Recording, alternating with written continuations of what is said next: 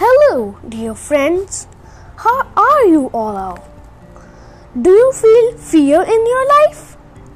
Let me narrate this small story to help you battle with your fear and win in life.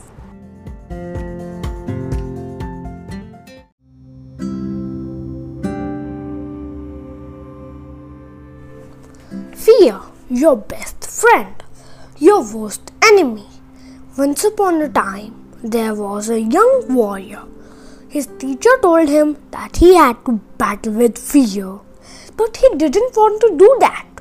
It seemed too aggressive. It was actually scary. It seemed unfriendly.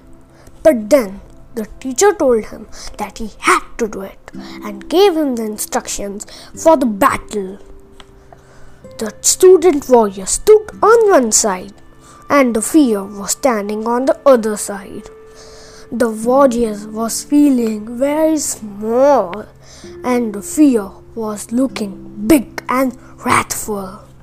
The young warrior roused himself and went towards fear, hesitated, but asked, May I have the permission to go into battle with you? Fear said, Thank you for showing me so much respect that you asked permission. Then the young warrior asked, How can I defeat you? Fear replied, My weapons are I talk very fast and I get very close to your face, and then you get completely unnerved and you end up doing whatever I say. If you don't do what I tell you, I lose my power. You can listen to me and have respect for me. You can be convinced by me, but if you don't do what I say, I have no power. And in that way, the student warrior learned to defeat fear.